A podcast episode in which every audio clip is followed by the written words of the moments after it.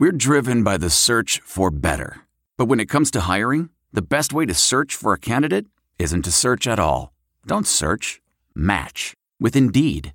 Leveraging over 140 million qualifications and preferences every day, Indeed's matching engine is constantly learning from your preferences. So the more you use Indeed, the better it gets. And listeners of this show will get a $75 sponsored job credit to get your jobs more visibility at Indeed.com slash match. Just go to Indeed.com slash match right now and support our show by saying you heard about Indeed on this podcast. Indeed.com slash match. Terms and conditions apply. Need to hire? You need Indeed.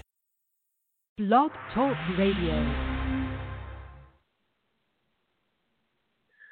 Good evening, Hoosier football fans, and welcome to the Hoosier Huddle podcast. I'm your host, Sammy Jacobs. Along with us is TJ Inman, and we're getting ready for spring football practice, which starts up on March 2nd, just about a week away. Tonight, previewing the offense.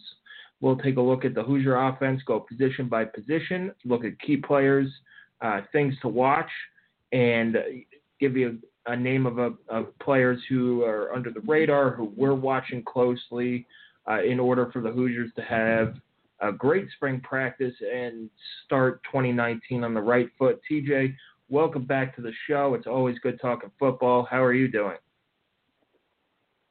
Doing great. Yeah, it definitely doesn't feel like spring. It's still cold, and I'm not happy about it. But uh, that's, I guess, the lot we have chosen living in Indiana. So can't complain, I suppose. But uh, definitely excited to be talking about, uh, I guess, our first real preview conversation of the 2019 Hoosiers, uh, and that that's uh, fun words to say. And it's going to be a fun podcast.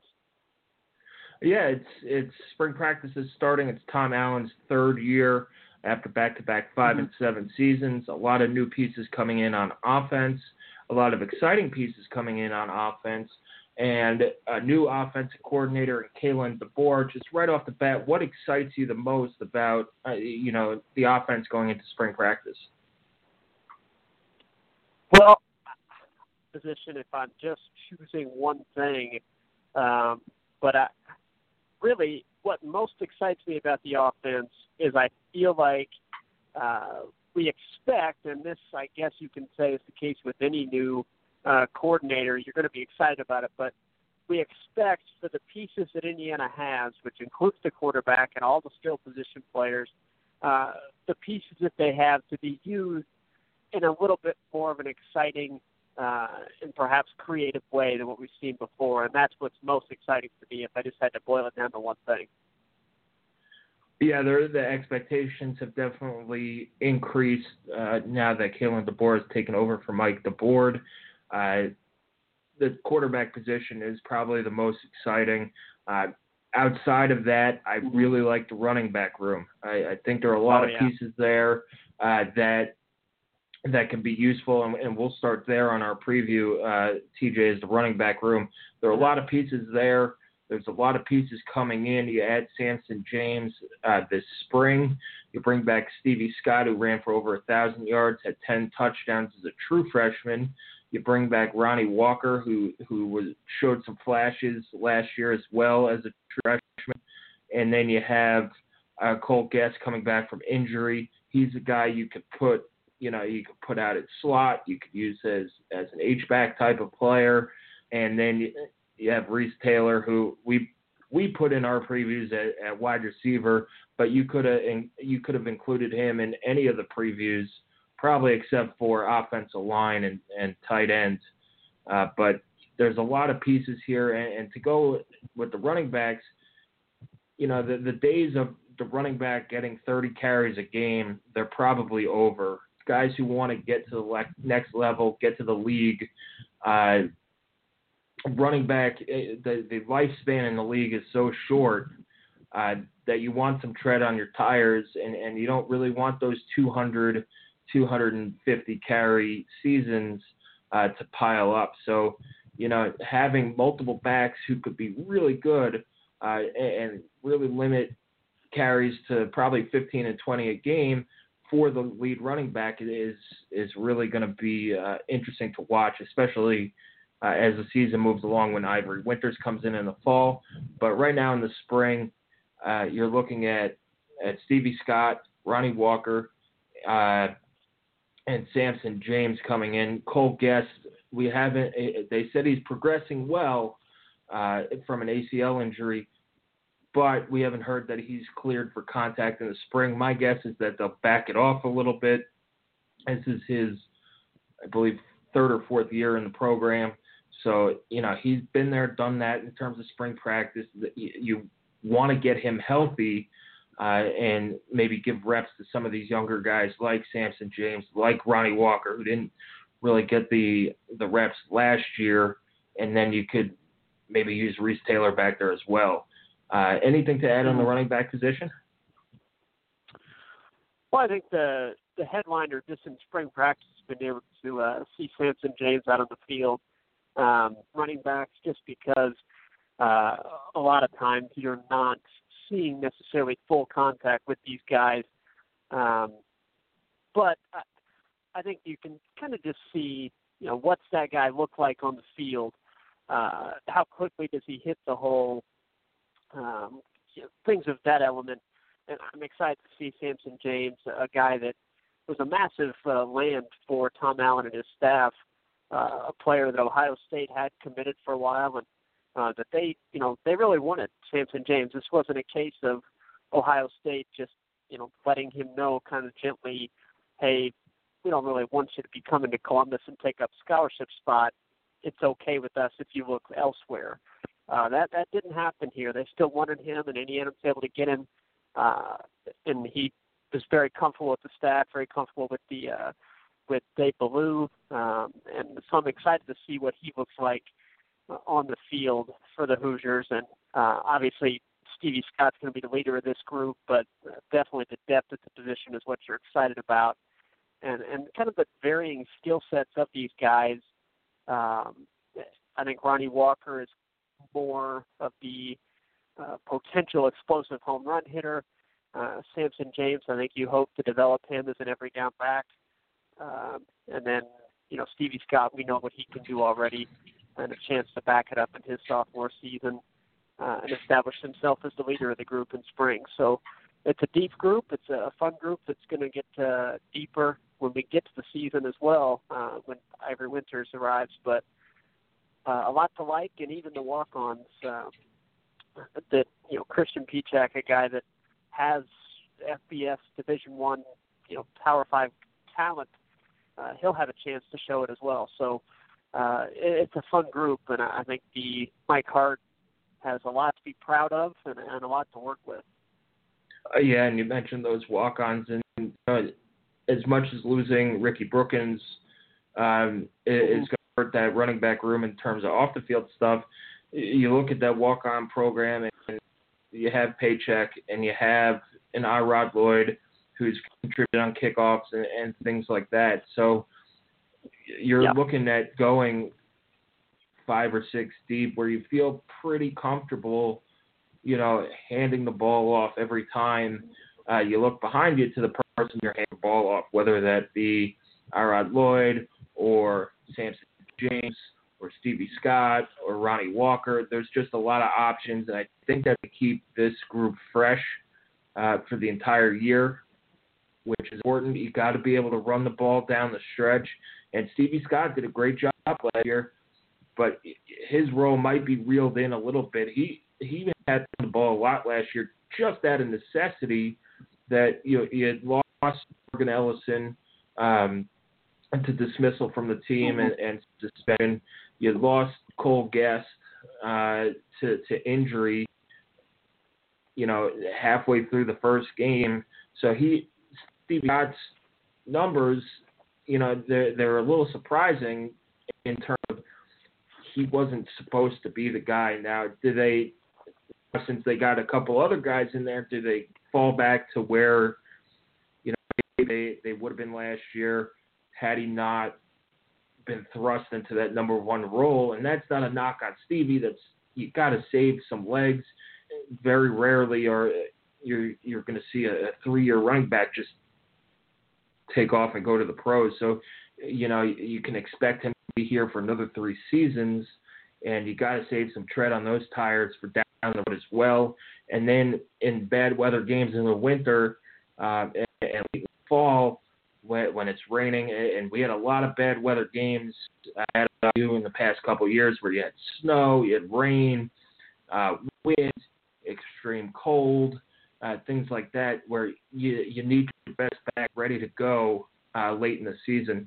Uh, let's move over to the wide receiver. It's a it's a group that came back to life uh, last year in terms of you you saw the depth, you saw the talent. Uh, even after Simmie Cobbs went pro, you got Nick Westbrook back. Apparently, he's having an outstanding offseason, uh, getting back after an ACL tear in 2016. You saw him show flashes last year of what he was in 20 uh, in 2015 or 2016. Sorry, he missed 2017. Uh, flashes of where he was in 2016. Yeah, Donovan Hale became a go-to receiver as well.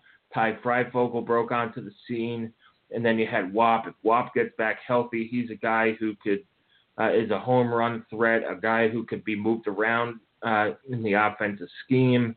And then you have uh, some other guys. Reese Taylor could be used at wide receiver. Cole Gest could be used at wide receiver. And then you have Jacoby Hewitt and Miles Marshall as well, who haven't really seen the field, but have put together big off seasons uh, and could be guys who could step up and play right away. Um, mm-hmm. After if they could get the reps in the spring, so wide receiver there was never a lack of talent last year. It was just the numbers you could put up could only be so much when you're throwing eight yard slants and ten yard comebacks and you know thirty yard fade routes where you don't really have a chance to run after the catch. So the talent is there for for IU's uh, quarterbacks to throw the ball to talented receivers.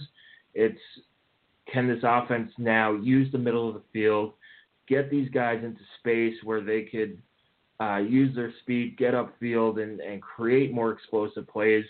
Uh, acceleration is something that uh, Coach David Ballou and Dr. Ray are working on in in the off season. They said that that was how they're tailoring tailoring their workouts this off season is to work on acceleration. Um, they said that you know you you could get up to those top speeds, but you have to do that quickly. If you're if it takes you 40 yards to get up to your top speed, you're you're probably going to get tackled uh, and, and things like that. So IU needs to put the ball in these receivers' hands where they can make a play, where they could get upfield uh, and, and run by guys. And, and a lot of times that's the middle of the field. Whereas last year it became predictable. It was either a fade down the down the sideline where you, almost have no chance to make a play after the catch. Uh, either you're running out of bounds or you get tackled, um, or it was a, a 10 yard comeback and uh, or something short across the middle where where you're just running into traffic. So, what's your take on the wide receivers? Well, uh, Philyor, you mentioned him. Obviously, uh, he's a player that I think Indiana desperately needs him to be healthy. Um, you know, the offense sorely missed the explosion plays. The only ways you can make an explosive play is to have a receiver capable of turning those 10 yard uh, slant patterns into, you know, 40, 50 yard explosive plays by, you know, their sheer ability to make defenders miss and just beat defenders in foot races. And Whop Philyor uh, was a player that we saw had the capability to do that. Uh, we saw it in practice and we saw it against Michigan State. Uh, however, when he gets hurt, there wasn't really another guy although Reese Taylor I felt could have been something like that. The coaching staff, um, for whatever reason, was unable to get him into position to make those plays uh, and give him a chance to do that. So really, you you didn't have that uh, dimension to your offense. I think Whop Philyor is a player that can flat out do that. Uh, looking for more consistency from Donovan Hale, and I think Ty Fryfogle certainly showed the ability to make plays down the field. Just needs more opportunities to do so. And Nick Westbrook, I would expect to have, uh, if quarterbacks can get him in the get him the ball in positions to make plays. I think Westbrook could be an All Big Ten type receiver. uh, this senior year. But again, a lot of the receiver production, like you said, you can only do so much uh, with the limitations that IU had at quarterback last season in terms of vertical passing, uh, and the limitations that I think the offensive play calling put on them as well. So it's going to be an interesting uh, group, but uh, the one constant that I come back to is Whop Philyor um, it needs to be healthy for this Indian offense to hit its heights. Yeah, they need that explosive guy underneath who, like you said, could take that 10, 12 yard slant pattern and outrace everybody like we saw him do against Michigan State. Uh, or take an end around and, and things like that. Really stretch the defense vertically as well as horizontally, because um, you can't defend both. You could defend one or the other. Uh, next up, TJ, we'll talk about tight ends. It's a position that really has been underutilized uh, for the amount of talent IU has had there over the last couple of years. You had Ian Thomas uh, came on, had a had a real nice rookie season uh, with the Carolina Panthers last year. Now he was banged up at IU, but even then he wasn't yeah. utilized during his two years there under both Kevin Wilson and under uh, Mike DeBord's offense as well. They lose Austin Dorris uh, to grad transfer to Bowling Green, and we wish Austin the best. He, he was always great to talk to, um, and his dad's a great person as well. Uh, so, but you still yeah. have a lot of talent coming back. You have Peyton Hendershot, who should be a matchup nightmare at tight end. He's one of these long, athletic tight ends who, you know, is kind of a more of a receiver than an actual tight end, but you could split him out. He could block. He had a case of the drops against Maryland. It looked like he might, you know, he had a head injury earlier in the year, uh, a few weeks ago, coming back from that. So maybe he's still shaking the cobwebs out. Uh, but he's a guy who should have more than 15 catches uh, at that position. It just it, it made no sense on how they used uh, or didn't use the tight ends last year. You have Matt Bjorson coming back as well. He at the beginning of the year looked like a nice number two or number three tight end who could give you a, a catch or two a game, block well, um, and give you uh, Peyton Hendershot a rest, and then he just dropped off the face of the earth. And they kind of wasted his year, kind of like they wasted Reese Taylor's year, freshman year. But he's a guy who could step in. He he, I thought, I mean, we all thought he was going to redshirt at the beginning of the year. Uh, so yeah. you know, when he came in and played and played well, he proved a lot of us wrong. Uh, IU brought in two tight ends last year. We'll talk about TJ Ivy in a second, but we all thought Ivy was going to be the guy to play uh, last year instead of Bjorson. But Bjorson has he has good hands. He he made a, a few good catches. Uh, you know, you, you, saw him in the beginning of the year be a part of that offense. I, I think that role expands. And Kalen DeBoer has a history of putting his best players on the field at the same time, and that's what IU has to do. You can't afford not to do it if you're IU because your your two your three two threes and fours are not as good as Ohio State's two threes and fours, your or Michigan's or Michigan State's. It's just a, a, fact of playing in the Big Ten East and, and being Indiana football and rebuilding and trying to build up through recruiting classes. Uh, but it, he's a guy who should be used a lot more. Um, you lose Ryan Watercutter as well. He had a disappointing senior season, battling a foot injury. I know that's not how he wanted to go out. Uh, but tight end, it's you know, they gotta they gotta figure it out there. And and Sean Bonner, who's come in, you know, he he'll he'll be a redshirt junior. He's a guy who came in with a lot of expectations. He has not made a catch. He's played primarily on special teams. He's the backup long snapper. He's a big guy at 6'4", 253.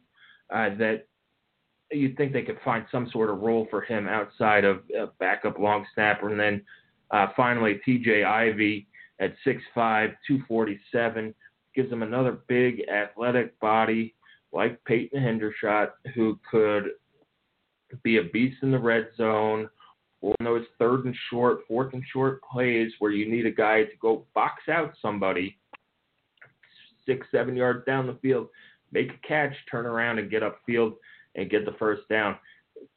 The fact that this tight end has been wasted for years is frustrating. I know the fans are frustrated. I know, you know, it's just it's so frustrating that they're not using them uh, in the way that they should be. It, it's mind-boggling. What is what's your take on on the tight end position, TJ? Spring for uh, well, you know, I'll start with Peyton Hendershot uh, and Matt Bjorson. I, I view those guys as one-two, and I think it's a good one-two. Um, I like both of them. I think Hendershot, like you said, has the measurables to and, and really has the look of an NFL tight end. Um, it's time for him to put that together and time for the coaching staff hopefully to give that an opportunity to flourish a little bit. Uh, I don't expect you know 60 catches. No, uh, that's that's unrealistic. But you know I think 35, 40 catches um, is a reasonable expectation for Peyton Hendershot. Um, you know, you you break that down, uh, that'd be somewhere in the neighborhood of four to five, uh, three to four catches per game. That that gets you into that 35 to 40 catch season, uh, and I, I think you'd have to be pleased with that if you're Hendershot, depending on obviously the types of catches they are. But um, Matt Bjorson, a guy that I would expect to be more of a blocker than receiver, but he showed good hands last season when given the chance. So uh, I view those two as the one-two. So after that, you know, Sean Bonner, T.J. Ivy, uh, it's a big spring for those guys because Gary Cooper uh, will be arriving in the fall, um, and a player that I think is, you know, he's a tight end, yes, but uh, certainly an athlete. But uh, Cooper is going to take some snaps from the tight end position group. That's that's kind of how uh, where he's going to be utilized. If if Cooper's out there, you're probably not going to see two of of Hendershot and Bjorson and Ivy. Like you're not going to see those guys much if Cooper's on the field. Uh, so I would anticipate um, Bonner and Ivy needing to have good springs to kind of ward off uh, Gary Cooper. And if they can have really nice springs, then maybe they can find themselves, uh, carve themselves a role. You know, new offensive coordinator who's going to have uh, a huge say in who's on the field. This is a chance for Sean Bonner. It's a chance for T.J. Ivy, and obviously it's a you know for for Hendershot and uh, Bjorson. They've got to show Kalen DeBoer what they have because there's not a lot of game film of what it is that they what they can do. Uh, if Kalen DeBoer were to go back and you know look at game film of downfield plays from Donovan Hale or downfield plays from uh, from Nick Westbrook, give him an idea. Okay, that's what I got with these guys. Um, really, receiving wise, there's not a ton to go off of for the tight end. So this spring is going to be really their first chance to show Kalen DeBoer what they can do, make an impression on him, uh, and stake a claim to the fall uh, for for playing time because uh, I, you know, if if you're Sean Bonner, if you look around, if you get passed up by Ivy, if you get passed up by Cooper in the fall, um, you know, what's your expectation going to be for for your last two years? So it's a big spring for those guys, and I I hope that they're able to to make some plays and, and make a positive impression so that Kalen DeBoer – uh, is interested in utilizing that uh, the tight end as a weapon. Yeah, it's definitely a big. It's a big reset uh, for the offense. Yeah. Guys who, yeah. you know, may have fallen out of favor under Coach DeBoer could, you know, win back positions and, and things like that. Uh, we'll see what happens after spring. Sometimes guys, if they don't like where they're standing, they'll transfer and things like that. Right. So you, you could keep an eye on that almighty transfer portal uh, and all that stuff. But uh, the tight end position needs to be, especially if they're going to be more efficient in the red zone, needs to be utilized more. And I think that's something that everybody uh, can agree upon. Uh, next up, yep. let's go offensive line. Uh, you're losing Wes uh, Wes Martin. You're losing Nick Linder. You lose Brandon Knight, who's participating in the NFL Combine coming up. Um, yep. You lose Delroy Baker as well, so it's four guys who have had big roles in the in this offense uh, and in the success of the offensive line last year and the running game and all that stuff. So, who's the key to replacing all this? Uh, you know, for for me, the the key is you know who who comes in at, at the the guard positions and center, whether it's um, Harry Crider, Simon uh, Stepniak, who had a, a, good year, although Michigan fans uh-huh. will still hate him. Um, Simon Stepniak, Hunter Littlejohn. Um, does does somebody else step up? Mackenzie Dora, who battled injuries last year, does he step up? I think that group, those three positions on the offensive line are my key, and then you have Coy Cronk back at tackle, and then you gotta you gotta hope that one of these other tackles can can develop. Uh, a guy like Caleb Jones, you know Matthew Bedford's an early enrollee uh, who's IU battled some big schools for him, who yeah. you know might not start as a true freshman, but could play his way into uh, being a rotational player, and and those are you know those are my keys. What are your Beery. keys to the offensive line? Yeah, one more name, Britt Beery, uh, guy that came to Indiana as a defensive end, um, but they, you know, pretty immediately had him start bulking up, and um, you know, he is listed. I have not seen Britt Beery uh, this spring, but he's listed as certainly sufficient for for an offensive lineman, uh, six five, six six, and you know, three hundred plus pounds uh, size wise, Indiana's offensive line is as big as it's ever been. Um, and it it's not a oh those guys are just you know massive and overweight. No, I mean they they look good. They look the part. Um, and I, I'm really excited about the group. Uh, I I would ask you, I guess, you know, how many guys do you feel good about if the season were to start, you know, a month from now? Uh, how many guys do you feel good about being in a Big Ten game. Thankfully, we don't have to worry about that. But just as a hypothetical, for me, the answer would be I feel good about seven and possibly eight. But if if I had to say good, then I'd say probably seven of them. Uh, not being you know world beaters, but being guys that you plug in there and you don't have to worry about changing your offense to mask deficiencies there. So I'd say seven. Uh, but I, I do think that there's the potential for after the spring for that number to grow to nine or ten, which is what you're looking for. And obviously, it's a position that I think could be addressed by uh, a grad transfer um, that, that Indiana's still working on um, a couple of scholarships that they have open. I think offensive line, if they can find a good fit, uh, would be somebody they bring in as a transfer to to plug in there. But um, I, I you know it's a they've they've built uh, some some injuries uh, that ended guys' careers prematurely, um, and some issues just that maybe talent misevaluated from uh, three or four years ago has created a bit of a gap uh, for Indiana depth-wise that maybe forced forced the hand of some guys to to step up a little earlier than you'd like somebody like Matthew Bedford, perhaps. It's not a not an awful situation, and it it could end up being a really good offensive line uh, that's you know veteran laden. Uh, the issue just comes with depth.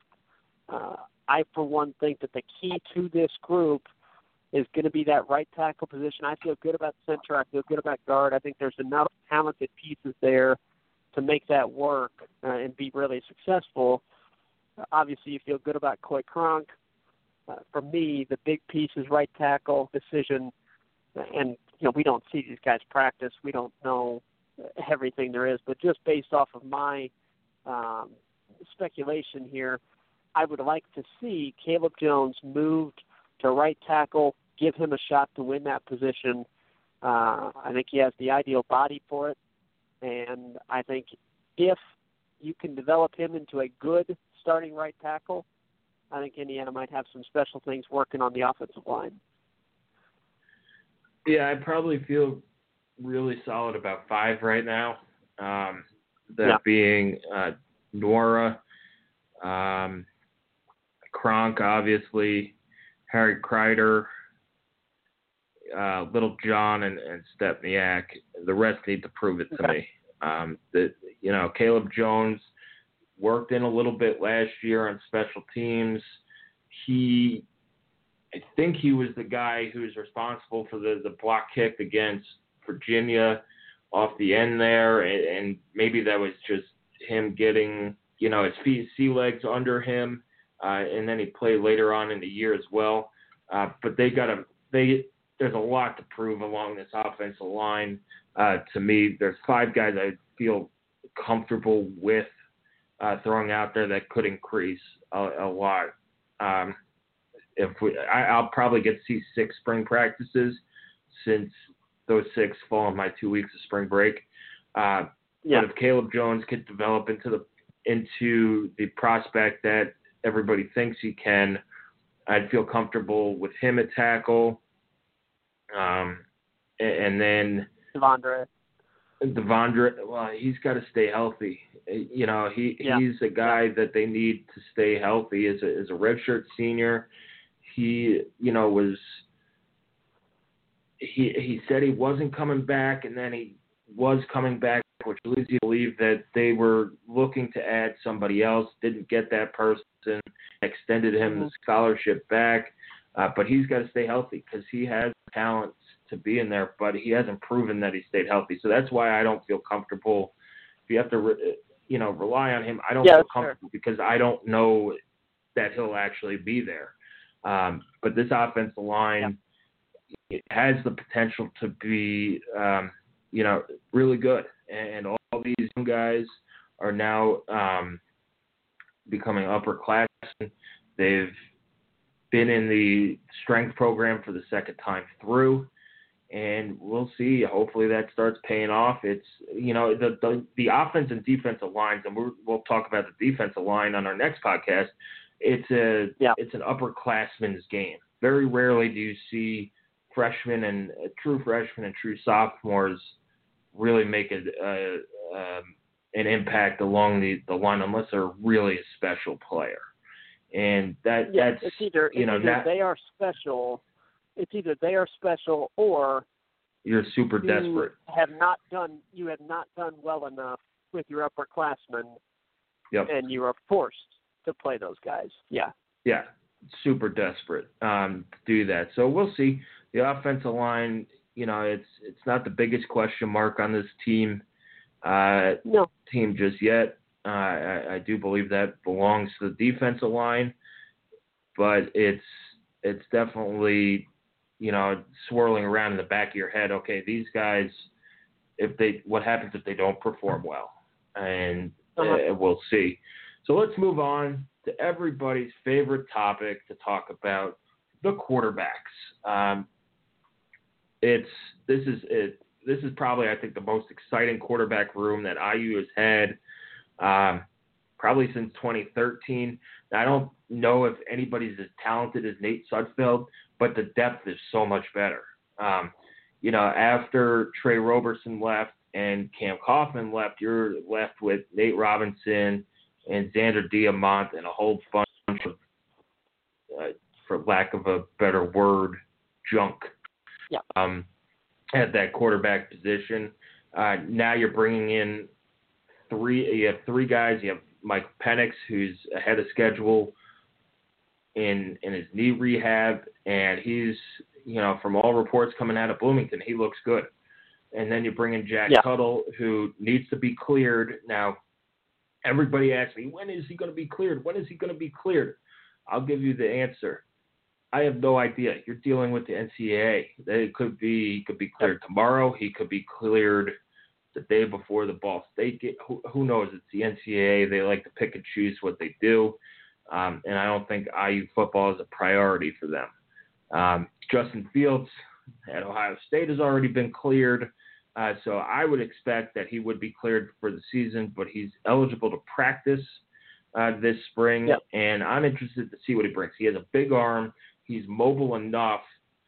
Um, he's he's more mobile than Richard Lagow, but he's not as mobile as Peyton Ramsey. So he's mobile enough to do some things in the run game, but his arm is so much stronger than Peyton uh, Peyton Ramsey's that you could stretch the field down the field. You can make those throws over the middle. You can make those long out throws. Uh, now, I have to see him do it in person before, you know, I, I'm all in on the Jack Tuttle train. But you know, now Peyton Ramsey is is probably sitting in in, in the third third row in terms of if you're going projected depth chart. You know, one one A and one B is probably Tuttle and Penix and three is uh, is Peyton Ramsey, which you know we know what Peyton Ramsey is. He he led the team to five wins last year. He if he's your third string quarterback, you feel really good about. God forbid the first two guys go down. Not a lot of teams could say they have a Peyton Ramsey at third string, whereas in years past right. at IU, you were either bringing up Reese Taylor, who was playing defense uh, at the beginning of the year, or Mike Fiacable, um, or somebody, you know, uh, uh, Danny Cameron, even, uh, you know, the depth is so much better at this possession.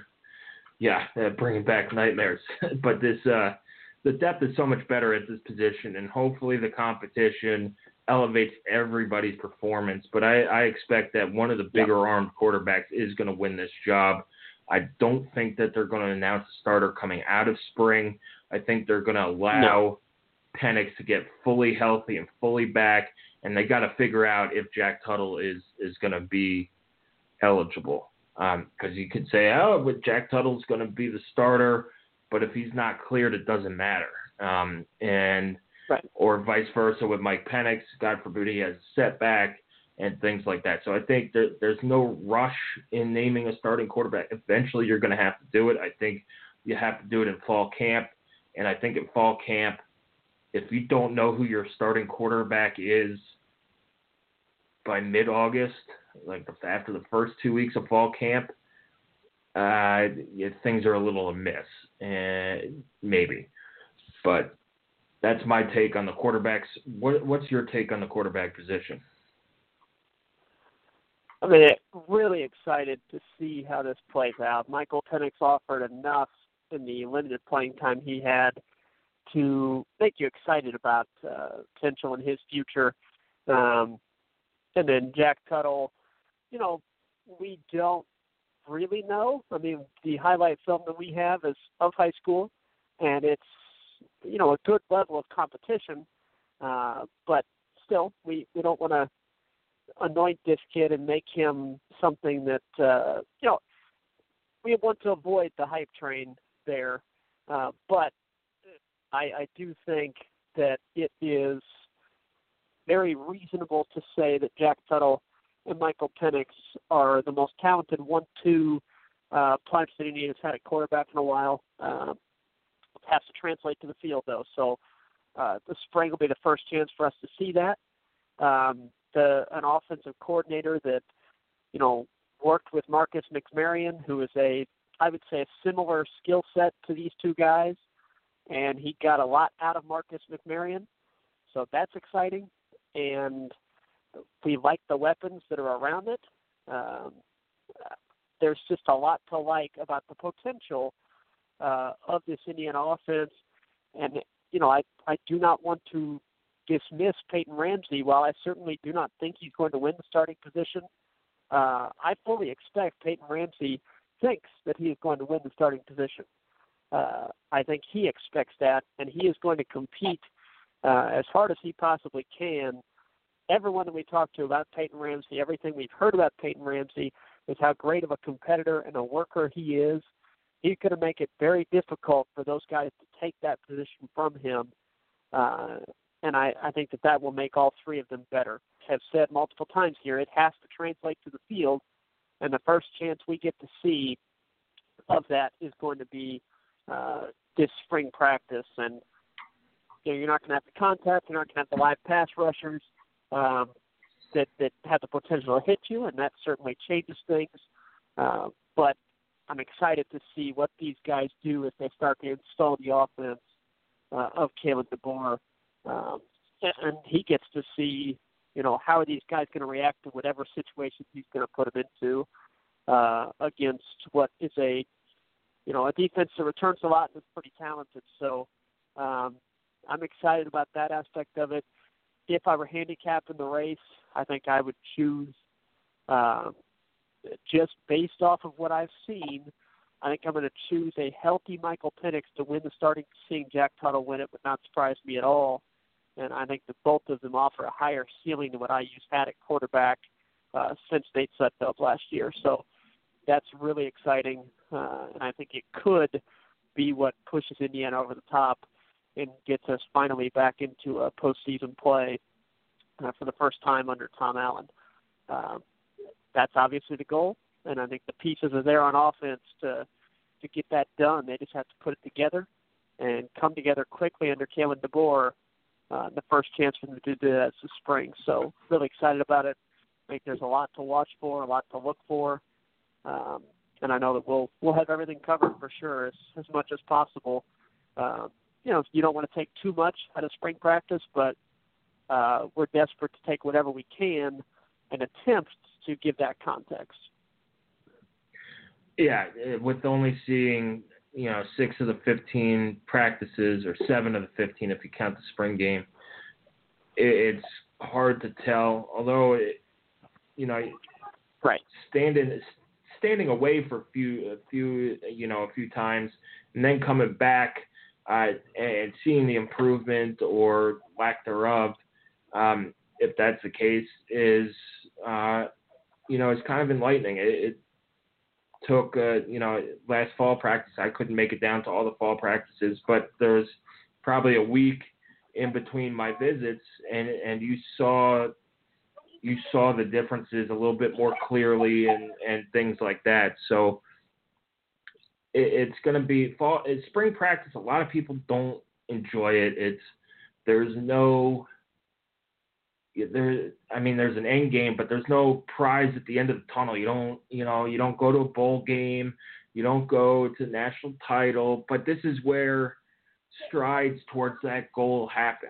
This is you know this mm-hmm. is the mm-hmm. work that you have to put in uh, in order to get there. These are the little improvements where you can focus on on uh, a lot of the technical things, installing a new offense, technique, uh, you know, tackling, all these little things that you really don't have time for during the season outside of a couple open weeks um, that you could hone your craft and take with you into the summer, into your, you know, player only workouts and, and, and things like that. So I, I'm always excited when when the whistle blows and the balls are rolled out uh, and, and practice gets going but I understand the people who aren't fans of spring practice, who say only the spring game and all that stuff. Uh, but I'm, I'm excited to see those six or seven practices, see where this team is, um, and then get ready for the fall because you could probably, you know, you could probably see the the uh, uh, evolution of this offense from from practice one in the spring to practice 15, and that's going to be an exciting growth period to see. Anyway, TJ, thanks for joining us on the the uh, Hoosier Huddle podcast, and uh, we'll preview the defense next week, and keep coming back for uh, for more previews. We are starting our defensive previews on the website. Uh, today was linebackers. Tomorrow is defensive mm-hmm. line, and then we'll have defensive backs and so on, and special teams and all the good stuff. Uh, and spring practice starts March 2nd. The spring game is April 12th at 7 o'clock. Uh, it's a Friday night, the Friday of Little Five. So hopefully it is not 30 degrees and windy and, and stuff like that. And uh, we get to see uh, an actual spring game, unlike last year where they were inside and forced inside and you only got to see a half and, and all those stuff. So enjoy the rest of your Monday evening, TJ. Absolutely, yeah. Thanks everybody for listening. Uh, I know we're excited to get things cranked up, so stay tuned. All right, that does it for tonight's podcast. Thank you for listening. I do want to give a quick shout out to Indiana women's swimming and diving, who claimed the Big Ten title. Congratulations to them. As far as my knowledge, Indiana softball is 14 and 0.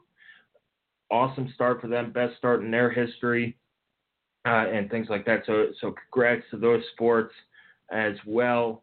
Uh, wrestling had a big win as well, uh, a shutout this weekend, and we'll see what other sports. Baseball's having a, a tough time. I think a weekend sweep at Tennessee, and of course basketball uh, has kind of fallen off the cliff a little bit. Hopefully they get things righted and going in the right direction. Uh, so we have something to look forward to in March uh, as well. But uh, anyway, congrats to those teams who women's swimming and diving, softball, excellent starts, something to be proud of. Women's basketball as well, uh, knocking off 10th ranked Iowa, getting their season back on track as well, and hopefully they make it into the NCAA tournament. Um, that does it for tonight's show. Keep coming back to HoosierHuddle.com uh, for all your Indiana football needs. As always, it's free. Uh, check us out on Twitter at Hoosier underscore Huddle. Uh, check out Vintage Brands as well. They always have sales coming up. They have new products coming in. If you like your vintage uh, sports memorabilia, they have all that stuff: hats, T-shirts, posters, coasters, uh, whatever you want. They probably have it. Right, so enjoy the rest of your evening. We'll be back next week as we preview the defense.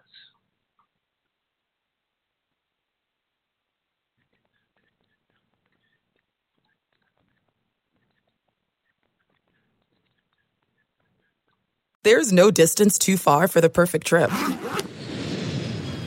Hi, checking in for. Or the perfect table. Hey, where are you? Coming! And when you get access to Resy Priority Notify with your Amex Platinum card. Hey, this looks amazing! I'm so glad you made it. And travel benefits at fine hotels and resorts booked through Amex Travel. It's worth the trip. That's the powerful backing of American Express. Terms apply. Learn more at americanexpress.com slash with Amex. I want to tell you a story. It's a story about a scandal, broken relationships, gossip, rumors, money, corporate rivalry, and a broom. A performance enhancing broom. My name is John Cullen. I'm a comedian, podcaster, and for 20 years, I was a semi professional curler. And I want to tell you the story about how a single broom almost imploded the 500 year old sport of curling. We feel like we were bringing a knife to a gunfight. It's the story of a superstar and his fall from grace. Well, I was being dragged through the mud. It's the story of two brother entrepreneurs with a dream. I said, that's great news. It's a story of intrigue. I still don't understand why we want to keep his name secret. The full story has never been told, so I'm going to tell it. Broomgate How a Broom Almost Killed Curling. It was a year I'd like to forget. To listen to Broomgate, search for Broomgate in your favorite podcast app. That's all one word Broomgate. The NBA Finals are heating up. Looking for hot takes on all the postseason action? The Old Man and the Three, presented by BMW, is the podcast to listen to for the ultimate finals coverage. Host and former NBA sharpshooter JJ Redick not only has a plugged in perspective on the action from his time in the league, but he's also announcing the games in real time for ESPN. JJ has the ultimate insider point of view, and he's taking you along for the ride as he breaks down the best defensive schemes, dunks, and drives from each game. And speaking of incredible drives, there's no better place to tune into your new favorite podcast, The Old Man and the Three, than in a standard setting BMW. Luxury meets power to create a wholly new driving experience. Push the limits this NBA season with the brand that set the ultimate standard BMW, the ultimate driving machine. That's not just the sound of that first sip of Morning Joe. It's the sound of someone shopping for a car on Carvana from the comfort of home. That's a good blend. It's time to take it easy, like answering some easy questions to get pre qualified for a car in minutes. Talk about starting the morning right just like customizing your terms so your car fits your budget. Mm-mm-mm. Visit Carvana.com or download the app to experience car shopping the way it should be convenient, comfortable. Ah.